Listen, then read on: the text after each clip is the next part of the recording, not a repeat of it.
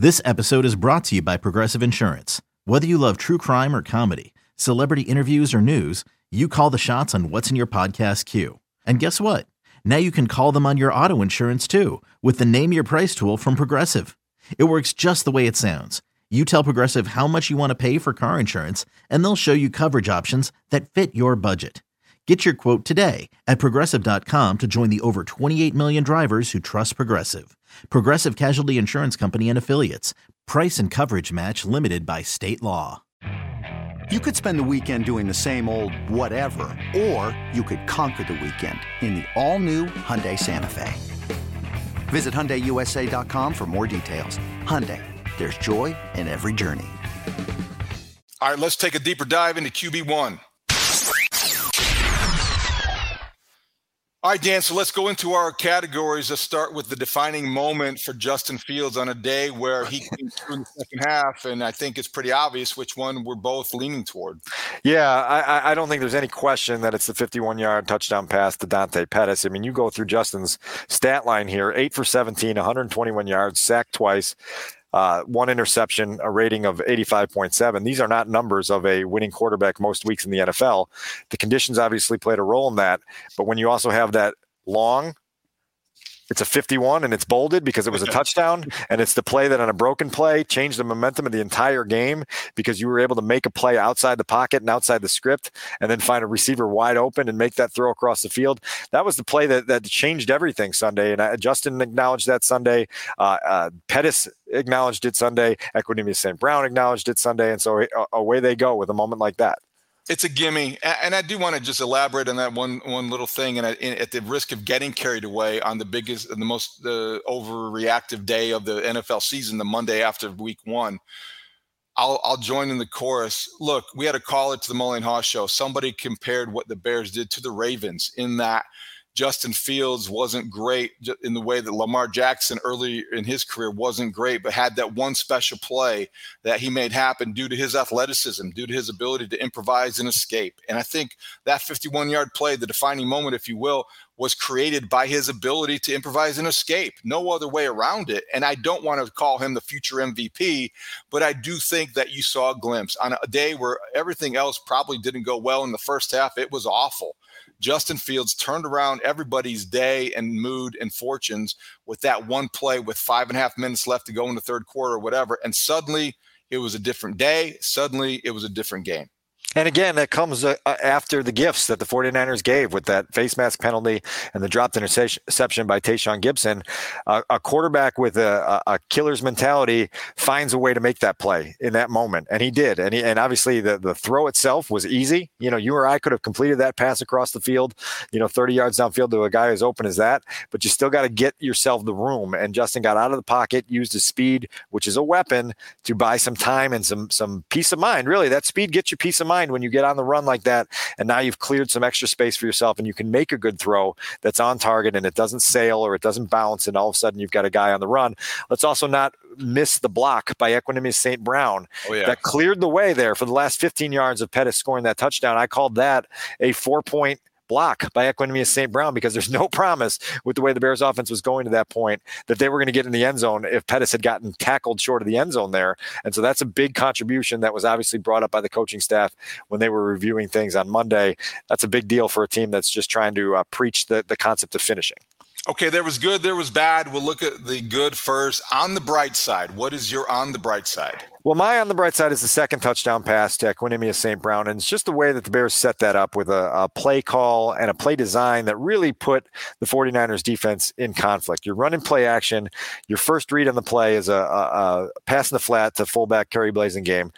the 49ers kind of sucked up on the play fake to David Montgomery on the run. Then they covered the flat, and then it's up to Justin to just kind of see what is evolving there. St. Brown runs a really sharp corner route, gets separation from the from the safety on the back end, and there's a really easy throw, but a nice throw from from Justin Fields there. He also had had Byron Pringle, which was his fourth and final read, who was coming across right to left and was wide open. If he had had to get to his fourth progression on that play, that's a walk-in touchdown for Pringle. But the ability in that moment again to to to, to make the throw and make the play and have it be, be because of a, a play design that sets you up to put a defense in conflict. That was a really nice moment for the Bears. I'll go on the bright side with the 11 carries. I thought that while he wasn't explosive in the running game, I think he was effective. And I think there's a difference, and he wasn't reckless. And what you saw when he chose to run the ball, or even on the design runs, is they were I don't want to say calculated, but there was there was some thought in it, and it wasn't just instinctive and reckless and dangerous. What it was was that it kept it was an attempt to keep the chains moving. It was an attempt to maybe protect your offensive lineman from taking a sack or holding on to the ball too long. And there will be times he's going to have that internal clock is going to go back and forth, and he's going to get more comfortable with that. But I thought in, in running the ball 11 times, you know, it wasn't probably what you want ideally, but these weren't ideal conditions. And this wasn't a typical game plan. You have to remember the conditions are always going to be the thing that most defined this game and maybe this outcome. So, in that context, protecting the football, running 11 times on the bright side, Justin Fields knew what he wanted to do with the football when he kept it in his arms and tucked it and ran. So, that to me was a positive. Yeah. So, on my review uh, uh of the, the QB1's performance, four of those were, were tuck and runs. Okay. He had four tuck and runs for 28 yards. And that was a, a, a, example of the pocket poise that they're trying to teach into him of knowing when it's the right time to tuck and use your feet as a weapon. I didn't see him vacating in pocket at times where he should have stayed in there, right? Each of those four tuck and runs were moments where, okay, it's time to go. You got to get out of there. And now you got to make, make something happen with your eyes first and make sure there's nothing downfield and then take off. Uh, of the 11 runs, three of them are, are victory formation at the end, right? And so you always like to have those, those extra negative yard carries on your stat sheet if it means you're going into the locker room with a win. And so, yeah, good, good first effort in week one with the quarterback on the move. All right. How about the uh oh, the other side of the equation? Oh Nelly in the first quarter, right? I think everybody in the in the the, the stands at Soldier Field went whoa when Justin threw that interception uh, to the safety on a pass to Darnell Mooney over the middle. I'm not even going to try to pronounce the name because I'll get it wrong. Maybe you can help us with that. The first name and then uh, it's uh, Hufanga.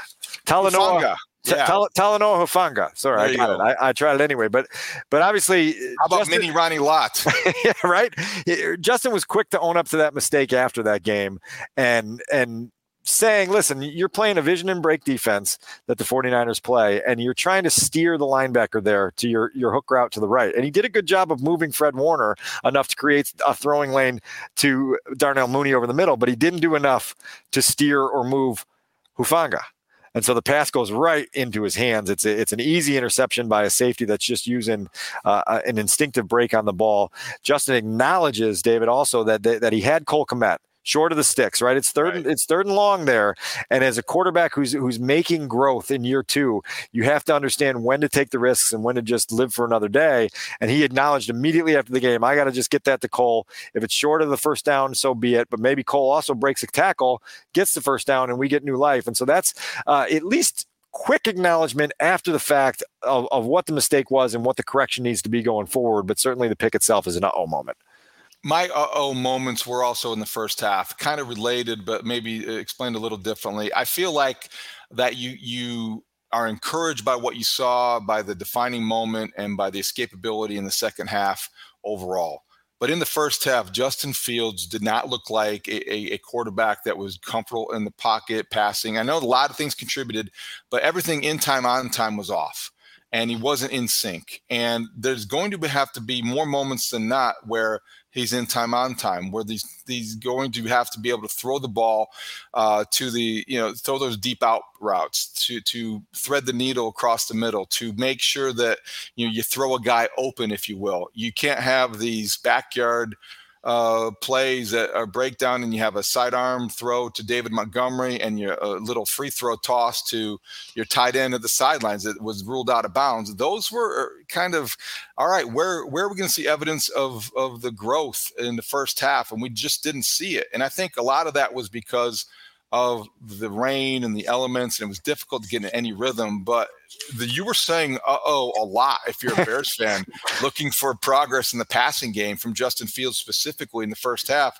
So those were enough uh oh moments for for everybody for at least another week. There were seven minutes and 34 seconds left in the third quarter when the Bears completed their first pass beyond the line of scrimmage Sunday. Right, that's not going to get it done in most weeks here. And so, uh, to your point, yeah, they've got to find ways to get things unlocked. I think the conditions yesterday uh, allow a lot of people a free pass for week one, and we're going to have to use a bigger sample size over the next three or four games to figure out what this offense is good at, what they're bad at, and where Justin's biggest deficiencies are.